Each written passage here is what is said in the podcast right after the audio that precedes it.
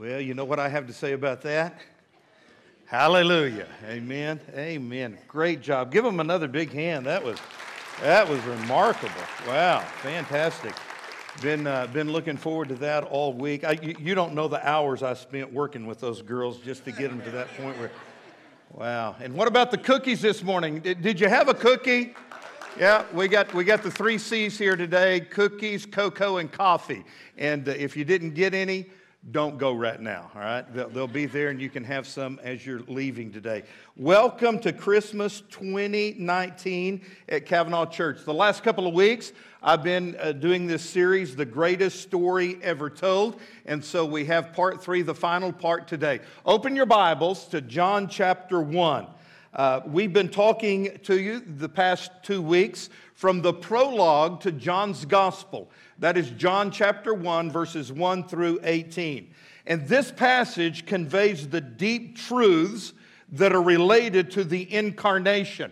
That is a big word that simply means God came from heaven to earth in the form of his son Jesus so that we could go from earth to heaven.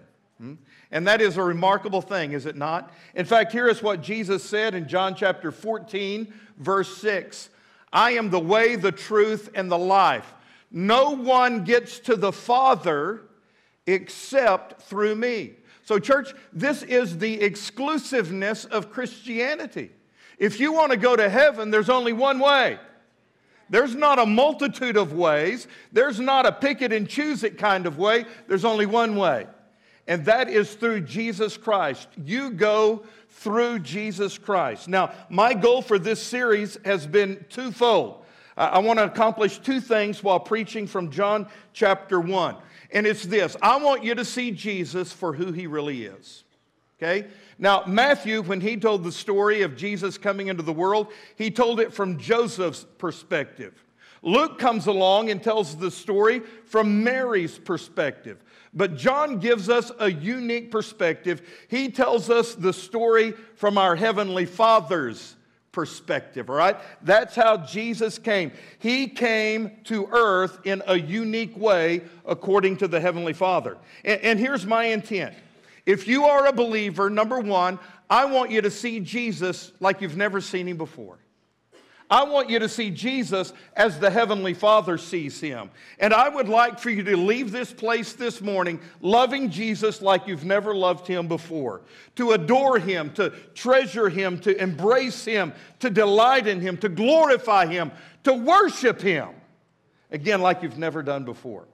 My second purpose in preaching this series is if you are not a believer, I pray that you would be moved to the very core of your being so that you come to know Jesus in a very personal way. Incidentally, this was the motivation for John writing his gospel. Here's what it says in John chapter 20, verse 31. But these are written that you may believe that Jesus is the Christ, the Son of God, and that believing you might have life in his name. So here's what we've learned so far from John chapter 1 we have learned that Jesus, God's Son, who came to this world, came as light from heaven.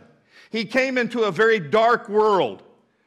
Do we need to talk about how dark this world is? Let me tell you, it is a very dark place spiritually. But you know what? The world is not only dark, inside your heart is darkness. If you don't know Jesus as your personal Savior, if God is not living in your life, your life on the inside is dark. You are decaying and dying in your trespasses and in your sins. But Jesus can change that. He is the light from God. And when the light comes, the darkness leaves. So, number one, He's light.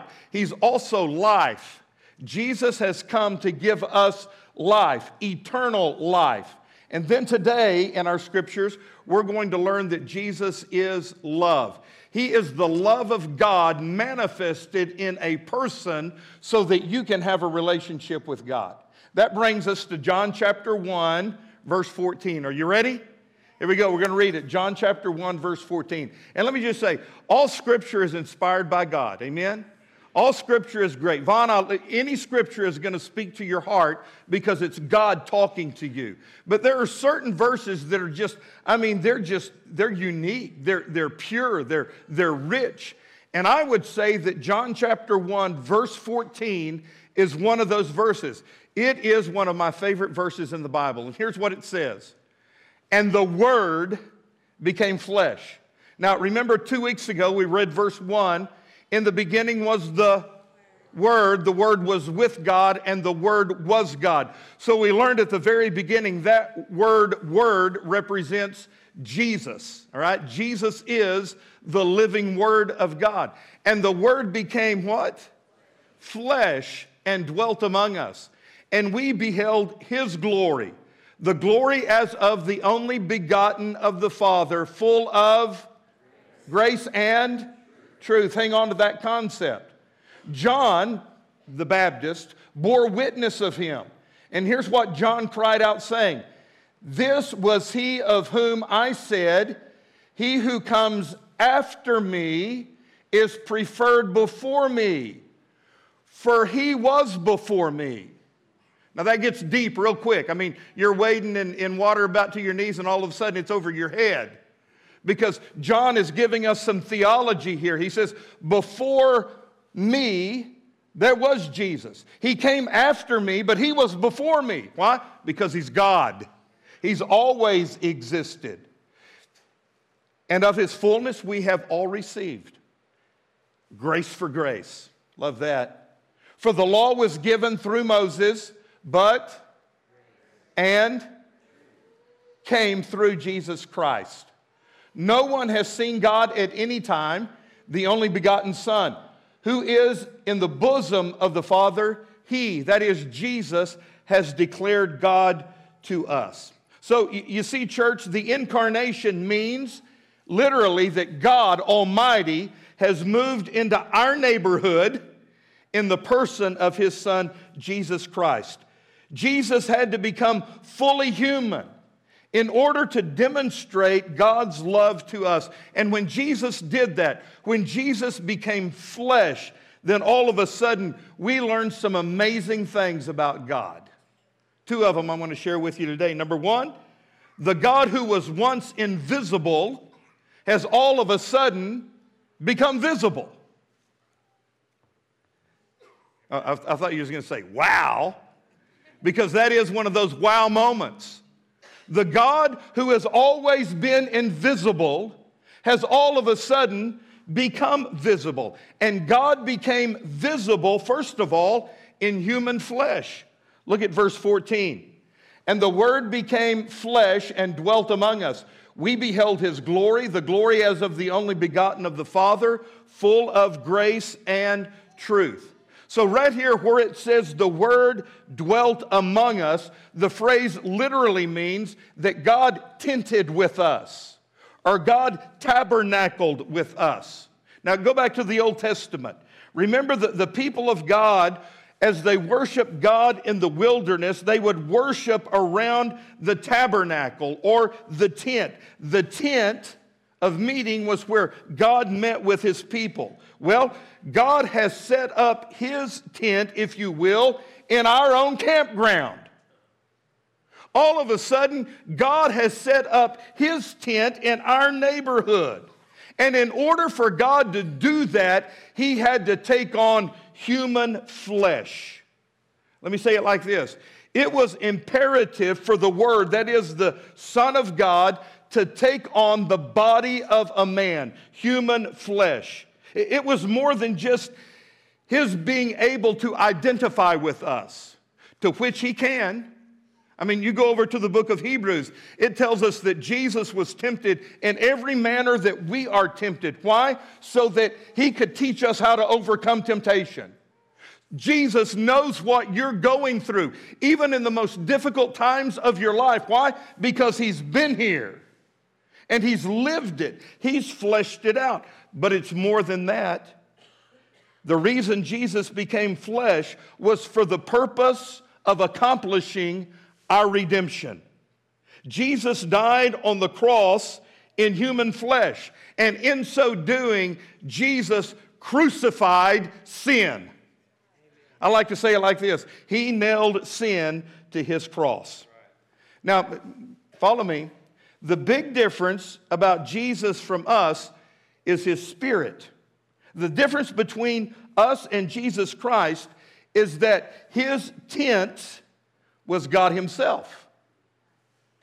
In our tent, there's this spirit of the flesh or this spirit of the man. And that's what John goes on to tell us that God not only came to us visibly in human flesh, but Jesus also came visible with heavenly glory. Jesus was fully man, fully God at the same time. Try that. You can't do it, all right? Have you ever been to a campground at night where there are a whole bunch of tents and, and somebody's, somebody's staying up late? I guess their last name is Archer, all right?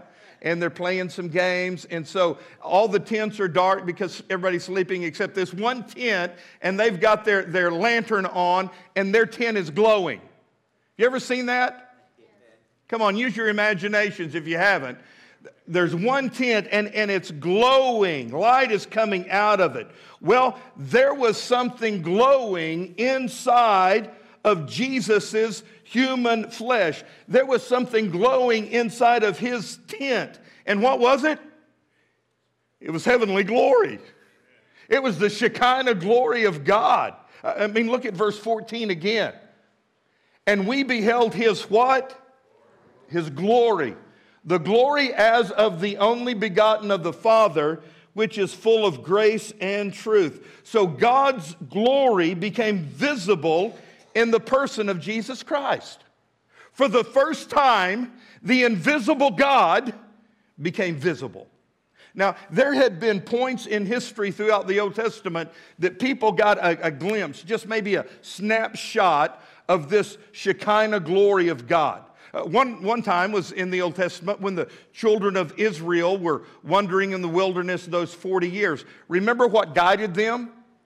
It was a pillar of cloud by day and a pillar of fire by night. When the cloud moved, they moved. When the fire moved, they moved. When the cloud and the fire stopped, they stopped. And in that Shekinah glory of God, they kind of got a sense, these people got a sense that that's the power of God, that's the glory of God. And then in that tent of meeting, that tabernacle, there were a few occasions when God entered that tabernacle and filled it up and, and smoke came billowing out of it. They got a snapshot of God's Shekinah glory, but none of these were sufficient enough to reveal to us the entire glory of God until Jesus came. Notice what Hebrews chapter 1 verse 3 says. The Son, which is Jesus, is the brightness of his glory. And Jesus is the expressed image of his person. Hang on to that. Jesus is the fulfillment of the glory of God. And when you look into the face of Jesus, you're looking into the face of God. Second Corinthians verse 4, chapter 4 verse 6 says, "For it is the God who commanded light to shine out of darkness who has shown in our hearts to give the light of the knowledge of the glory of God in the face of Jesus Christ.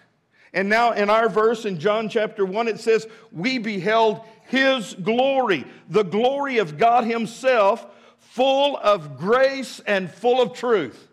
Now, we're going to come back to that, but right now let's skip down to verse number 18. It says, no one has seen God at any time. The only begotten Son who is in the bosom of the Father, he has what? Declared him. And when it says that Jesus declared him, the word for declared is the word that we get our English word exegesis from. Now, you, maybe you're unfamiliar with that verse. It's kind of a theology word. We don't use it in everyday conversation, but it sure is a fun word to say. Exegesis. You're wanting to say it right now with me, aren't you? Okay, I'm going to let you. One, two, three. Exegesis. You say, well, what does exegesis mean? Exegesis simply means to explain something. And you may not be familiar with the word, but you're familiar with exegeting because every Sunday morning when you come in here, it's what I do. I mean, I'm doing it right now with John chapter 1, verses 14 through 18. I am explaining these verses to you. I am exegeting them to you. I'm doing what is called exegesis, and that is exactly what Jesus did with the Father. That's what this verse says. Jesus declared the Father. Jesus exegeted the Father. So, in the New Testament, when people watch Jesus, when they heard him preach and heard him teach, they could literally say, okay, that's what God is like. That's God. And for you and me, when we go to the scripture, especially the gospel, and we read those words in red, the words of Jesus, we can listen to those words and we can see Jesus coming alive from the pages of scripture. And we learn and we can say, oh, that's what God is like. Because Jesus has declared God to us the God of the Bible revealed himself in the form of a person. Jesus. And why did God do it that way? Well, it's because God is love. And love, love itself manifests itself through relationships. And that's what God is all about. The God who was invisible became visible. Why did God do it that way? He became visible so that he could have a personal relationship with you. And that's, that's point number two. The God who is now visible also wants to be personal. Look at verse 16. Are y'all still there? Yes. Okay, I was just wondering. And of his fullness we have all received grace for grace. For the law was given through Moses, but. Now, guys, come on. When I do that, it means you say it, all right? But and came through Jesus Christ. Now, I'm going to hang with these two words, grace and truth, because it, it, it is amazing. Grace and truth. I tell you what, that, that, that reappears over and over in this scripture. So put that in the back of your mind. Now, we're told here in verse number 17 how God Himself personally revealed who He is to us. God was at first revealed to us through the law. That's why it says in verse number 17, the law was given through Moses. Moses gave us the law. God gave it to Moses. Moses gave it to us in the Ten Commandments. And through those Ten Commandments and the Old Testament law, God reveals his character, his nature, and his values to us. As such, the law, I believe, served two purposes. The first purpose, the law shows us what God is like. The, the law introduces us to God, it shows us what God was all about. Secondly, the law shows us how short we all fall in measuring up to who God is. Because the law says, here's God and here you are. And guys, listen to me. It doesn't matter how good you try to be or how righteous you are in your own self righteousness. You can never be good enough or righteous enough to have a relationship with God on your own. And that's what the law teaches us. It literally teaches us that we fall short. And that's why it was necessary for God, in the fullness of time, to reveal himself in a different way to us his son Jesus. Galatians 4 4 and 5 tells us that. What an awesome passage of scripture. But when the fullness of the time was come, God sent forth his son, made of a woman, made under the law, to redeem those who were under the law, so that we might receive the adoption as sons. Thank God for that. Amen. God was at first revealed through the law, but now, now God has been revealed in grace and truth. Let me read verse 17 again. It says, For the law was given through Moses, but grace and truth came through Jesus Christ. There's that phrase again grace and truth. We first hear that phrase in verse 14. It says, Jesus was full of grace and truth. He was full of it. And now in verse 17, it says, it flows through him. It's actually coming out of his overflow. This grace and truth that was so full in the life of Jesus now can be yours. He's, he's giving you grace and truth. Grace and truth. Now, since it's mentioned two times here, I think I need to talk about both grace and truth. Let's flip around and talk about truth first. Truth is reality. So, when something is true, it's the same as saying it's real. This is real. It's not a sham, it's not a fake, it's not a deception. It is the real deal. Say real deal. Real deal. That's what truth is. Truth is something that is real. Everything about God is truth. Amen? So it just stands to reason if the invisible God became visible and personal in Jesus Christ, that we would see in Jesus truth. Let me ask you do we see truth in Jesus? Absolutely. John chapter 14, Jesus said, I am the way, the truth, and the life. Uh, amen. Can't get any better than that. So there is truth. But secondly, he talked about grace. What is grace? Grace is God's favor and kindness given to us when we don't deserve it, when we can't earn it, and certainly when we can't get along without it. Huh? To accomplish anything that God expects me to accomplish, I've got to have grace in my life. And in verse 14, again, it reminds us that Jesus was full of grace and truth. Now, can I look at me? Jesus was full of grace and truth. Can I tell you something? We're full of something. But I can certainly tell you it's not grace and truth. And when we possess grace and truth in relationships, it's usually out of balance.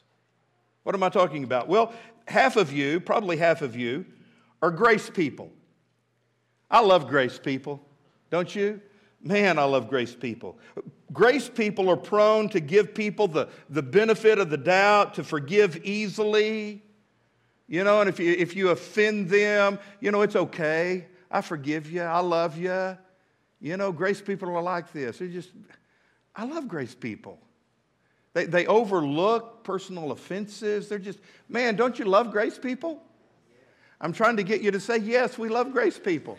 You know what? There is a problem with grace people. Sometimes grace people let things slide that actually need to be confronted. Are you with me? Because sometimes the people we love, they're the ones that need to be confronted the most. And grace people just tend to sometimes let all that slide and just go by. Truth people now.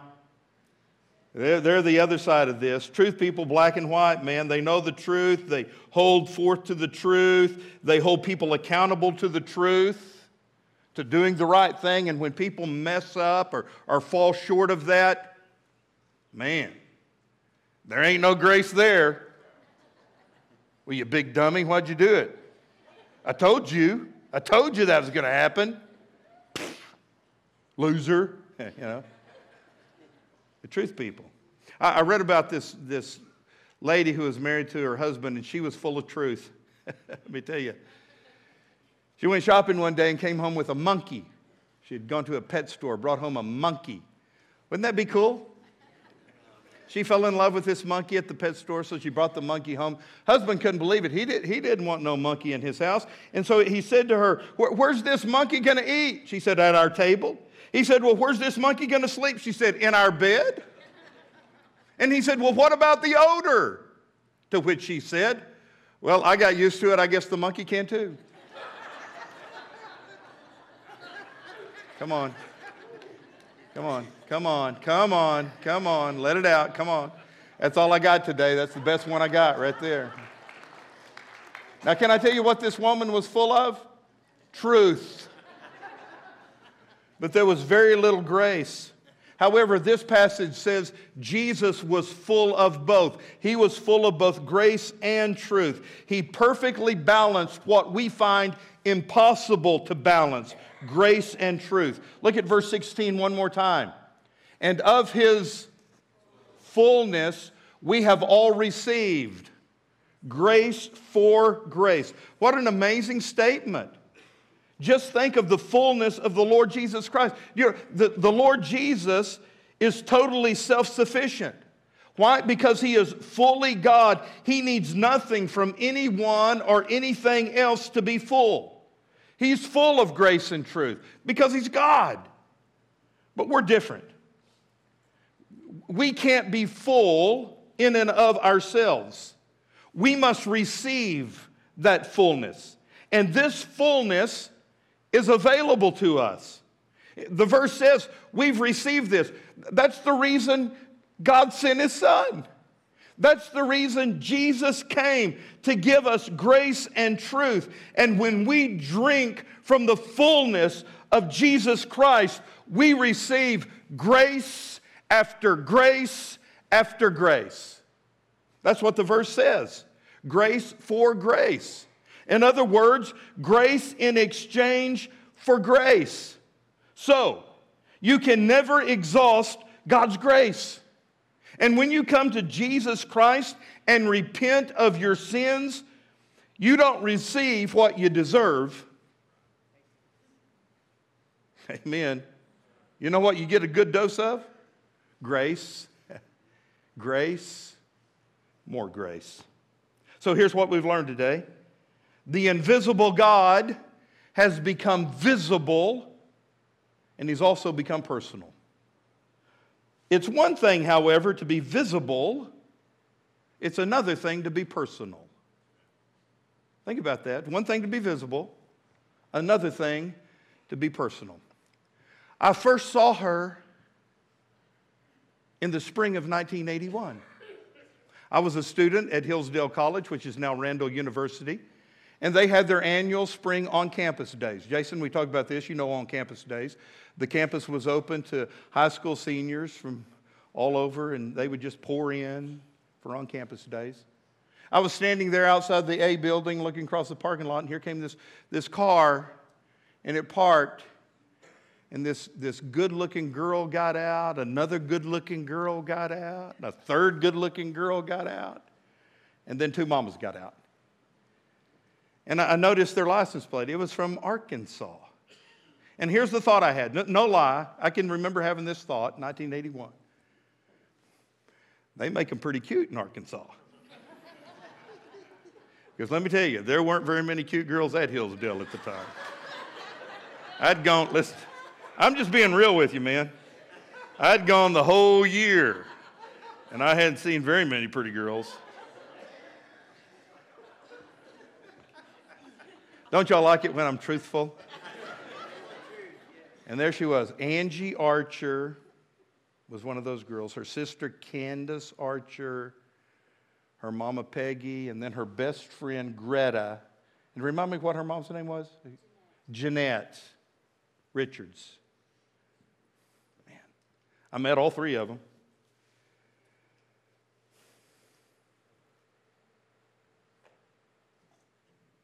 Just letting that sink in. On campus days ended. Again, that was the spring of 1981. Fall of 1981, Angie comes to Hillsdale with her best friend Greta. Now, Greta had planned on coming.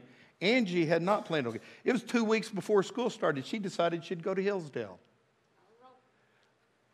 What'd you say? That's how I roll. That's how you roll. Can I tell you, it was divine intervention. So they come to Hillsdale and, you know, got to know Greta and Angie. Actually, I dated Greta. That's another story that we don't have time for. You know, every day I would see Angie. I mean, small campus, you know, two, three hundred students. See her in the cafeteria, see her walking across campus. Say, hey, Hey, Angie. He will. That's about it. Never had a deep conversation with her, casual, until the spring of the next year, 82, spring of 82. I happened to be out at the softball field, and she happened to be playing a softball game. We had three different uh, societies, and she was a part of the LMA society, and she was out there, she was shortstop. She was shortstop. And I, I mean, I, I, was just kind of walking by, but I just stopped watched a little bit of the game, and I just, man, I just went to, my eyes went to shortstop. And there she was. Gary, I can remember it like it was yesterday. She had on her red LMA shirt, and she had rolled her sleeves up. That was pretty risque at Hillsdale. you couldn't wear shorts I mean, back in 82, you could not wear shorts on campus. So she had on her jeans, but she had them rolled up. I thought, mm, she's, she's pretty radical. and she was good. I mean, she was snagging everything that was hit to her shortstop. And you know what? All of a sudden, I saw her like I had never seen her before. And Ron, something clicked. Not in my head, but in my heart. And I, getting pretty deep, isn't it? No lie, Keenan, I said to myself, I can remember this like it was yesterday. I can't remember what happened yesterday, but I can remember this. And I said to myself, Will, what in the world have you been doing dating that Greta girl? Angie's the one for you. And so, right after the game, I went up to her and said, Hey, hey, Angie, you want to go get a Coke? Again, we had pretty stringent dating rules in the day, but during the day, you could, you know, you could go get a Coke without having to sign out and all that kind of business. And what did she say? she didn't say no. can I tell you, listen, can I tell you something? Guys, come on. Secretly, she had been checking me out for a year. She said yes. We went, we went to Moore, Oklahoma. We got a Coke. And can I look at me? Look at me. It's personal story, but it's deep in my heart. Everything changed that day. Everything changed. I saw her like I had never seen her before. We had a conversation like we had never had before. That day, everything changed for me. My whole life changed that day. Now, can I tell you, before that, Angie was visible. She had been living for 19 years. She was visible, but you know what? Only from a distance. That day, everything changed. And I, for one, can say, Thank you, Lord. Really, it was a God thing. If that day hadn't happened, these kids wouldn't be here today, would they? I tell you what, I wouldn't be here today. Thank God that that day everything changed. You know what? For a lot of you, God is that way. He's visible, but you really don't know Him. Oh, you know about him. You've read about him. You've heard about him. He's been visible, but only from a distance. Can I tell you something? God wants that to change today. God wants that distance to evaporate. God wants to be up close and personal in your life. And do you understand? That is the very reason for the incarnation. That's why God came to this earth so that he could have a personal relationship with you. And so this morning, two things. If you're here today and you're a believer, would you fall back in love with Jesus? Remember, remember how it was that first day, everything changed with you and Jesus. Fall back in love with him. Leave this room today glorifying him and praising him and embracing him and worshiping him like you never have before. And if you're not a believer, it's my prayer that you would be moved to the very core of your being and that you would invite Jesus to become your Savior today. Heavenly Father,